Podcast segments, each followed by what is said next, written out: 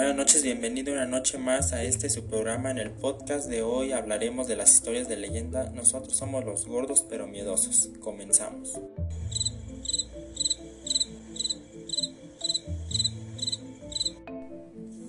Buenas noches, yo soy Gerardo y estoy acompañado de Manuel en esta noche de terror. La verdad es subjetiva, pero el miedo es absoluto.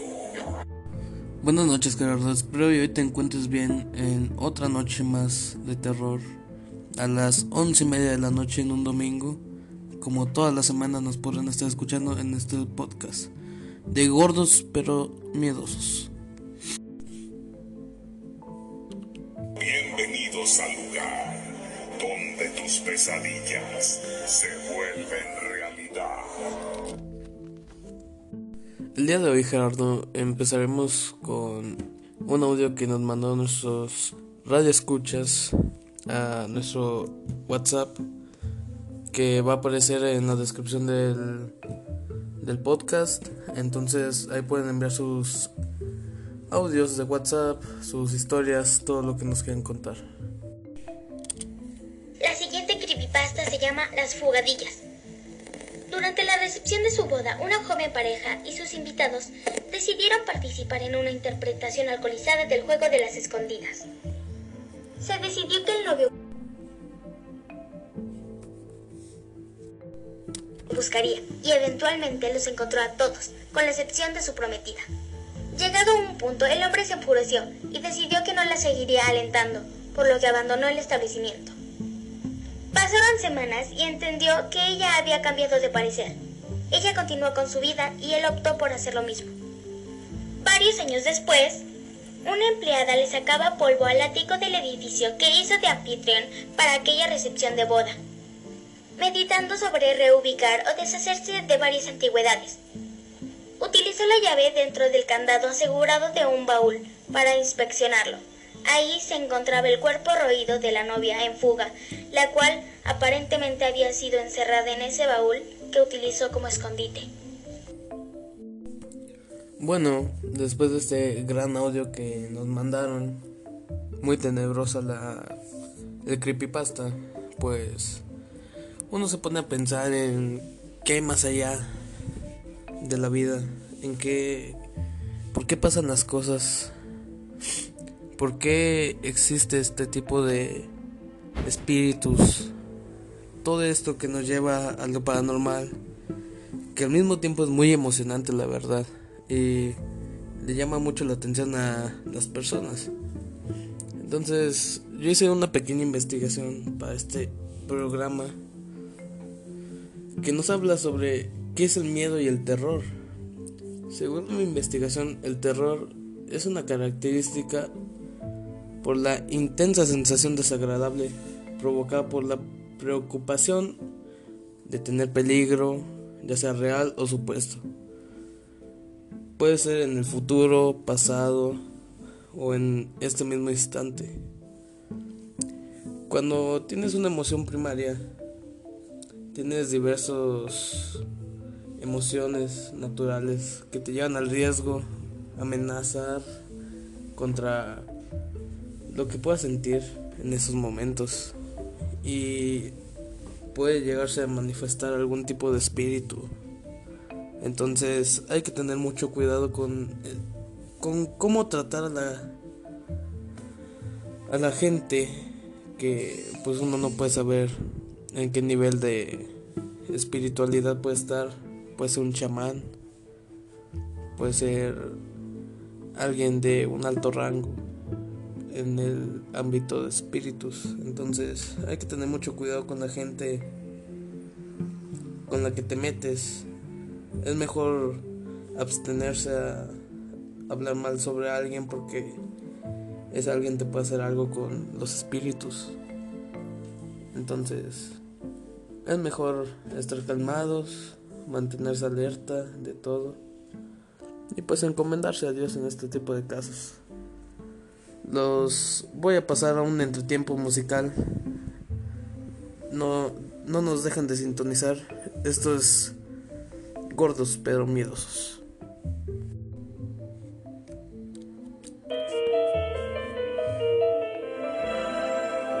No vayas al baño porque te están esperando. No vayas al baño. Contar la creepypasta llamada Vecino Molesto. Solía vivir en un edificio de apartamentos pequeños, ubicados en el centro. Una de las razones por las que me mudé de ahí fue por el mal vecindario, incluyendo a ese tipo en el apartamento encima del mío.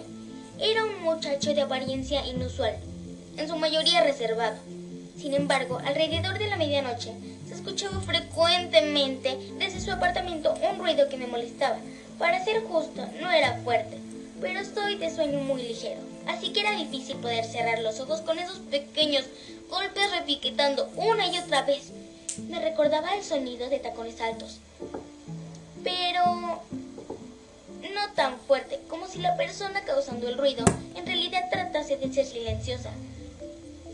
Luego de unos días me di cuenta de que el patrón siempre era el mismo, como una grabación siendo reproducida en medio de los intervalos.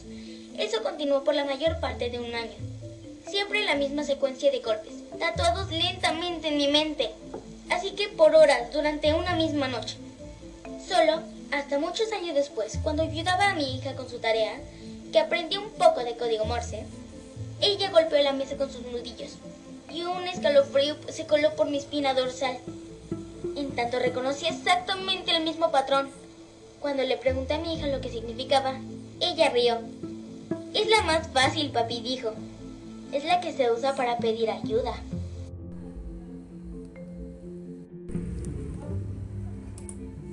A continuación les contaremos unas leyendas de San Luis Potosí.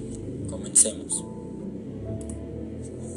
El Jergas es una leyenda potosina, un espíritu benefactor presente en todo el altiplano y zona media. Se dice que mora en las minas donde se esconden en túneles invisibles ricos de oro y plata. Al parecer el Jergas siempre se le aparece a un minero que se encuentra solo y se presenta como un ingeniero minero, con su traje, botas y casco con lámpara de carburo. A este él habla con una autoridad y seguridad tal que el minero no sabe que se trata de una aparición y aunque éste logre recordar la leyenda del personaje, parece que no logra desobedecer sus instrucciones. La especialidad del Jergas es la de perder a los mineros, llevándolos por túneles escondidos y a veces inaccesibles en los que indica hay una rica venta de mineral. A veces solo coloca a los mineros en lugares extraños muy metidos en la mina, sin que a pesar de realizar excavaciones se encuentren rastro alguno de ser un buen lugar para la excavación. A pesar de que se trata de un espíritu benefactor, los mineros le tienen un gran miedo y respeto, pues nunca se sabe cuándo solo quiera perderte sin darte algo a cambio. Pues es sabido que no podrás salir a menos que te vayan a buscar y para esto es posible que te robe tus pertenencias para dejarlas como pistas en el camino para que den contigo. La leyenda comenzó a tener mucha relevancia e importancia justo antes del gran auge minero en San Luis Potosí, sobre todo en Real de 14, debido a la gran demanda de metal precioso para la Casa de la Moneda. No solo los mineros pueden ver aljergas, de hecho cualquiera lo puede ver si es afortunado, quizá en la entrada de alguna mina, parado en la entrada, sin dejarse ver el rostro claramente, y con su rústico traje. Hay personas que han asegurado ver la figura de un minero en el túnel de Ogarrio, inclusive hoy en la actualidad. Se cree que el Jergas fue bautizado así porque su indumentaria es la de un minero pero lleno de polvo, maltratada y desgastada, similar a una jerga. Se cree que el Jergas llegó a tener una relevancia importante en la minería, modificando las condiciones laborales de los mineros, pues jamás un trabajador aceptaba andar solo en los túneles por miedo de que se apareciera el espíritu, ya que como condición para que se le presente debe de estar solo. A pesar en, en la mayor de los casos el Jergas no lastima al minero y le da una recompensa. La persona no debe volver a trabajar en la mina. Cada una de las poblaciones mineras de San Luis Potosí se cuentan diferentes relatos rescatados por las personas mayores, en especial en Real de 14. Se le ha atribuido la capacidad de actuar afuera de las minas sobre todo en el monte de los alrededores del pueblo o cerca del cementerio, aunque aquí no es tanto una amenaza. La próxima vez que vayas a un pueblo minero de San Luis Potosí, ¿por qué no le preguntas por el Jergas? Y mejor cuando visites Real de 14 y pases por el túnel de Garrio, presta atención para ver si alguna de las minas lo logras ver con su luz. No vayas al baño, porque te están esperando. Hoy les voy a contar una historia que me contó mi mamá. Ella tenía tres amigas con las que tarde a tarde platicaban. Se reunían frente a la casa de una de ellas y así se la pasaban platicando hasta entrada la noche. Era una manera de convivencia entre ellas y se les hizo costumbre ir todos los días a platicar. Pero un día sus pláticas se alargaron tanto que les dieron las 12 de la noche. Cuando de pronto una de ellas vio a lo lejos que venía caminando una niña como de cinco años por la acera de enfrente. Y cuando se iba acercando más y más la niña, a donde ellas estaban sentadas, una de las señoras preguntó, ¿qué hace en la calle una niña de esta edad y a estas horas?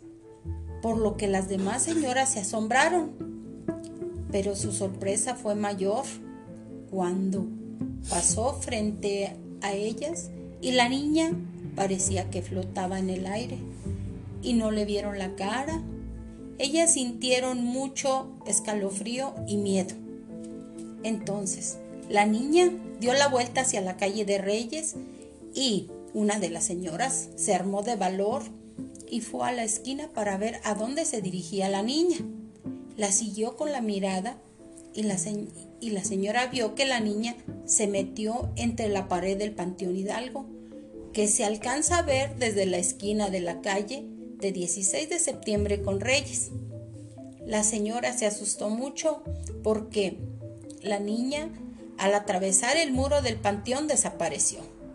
Desde entonces las señoras ya no se quedaron a platicar hasta muy noche en la calle.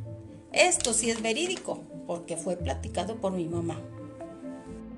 Gracias a todos los radioescuchas que nos están sintonizando el día de hoy. Pues hasta que quedó el programa. Nosotros somos gordos pero miedosos. Chao, chao.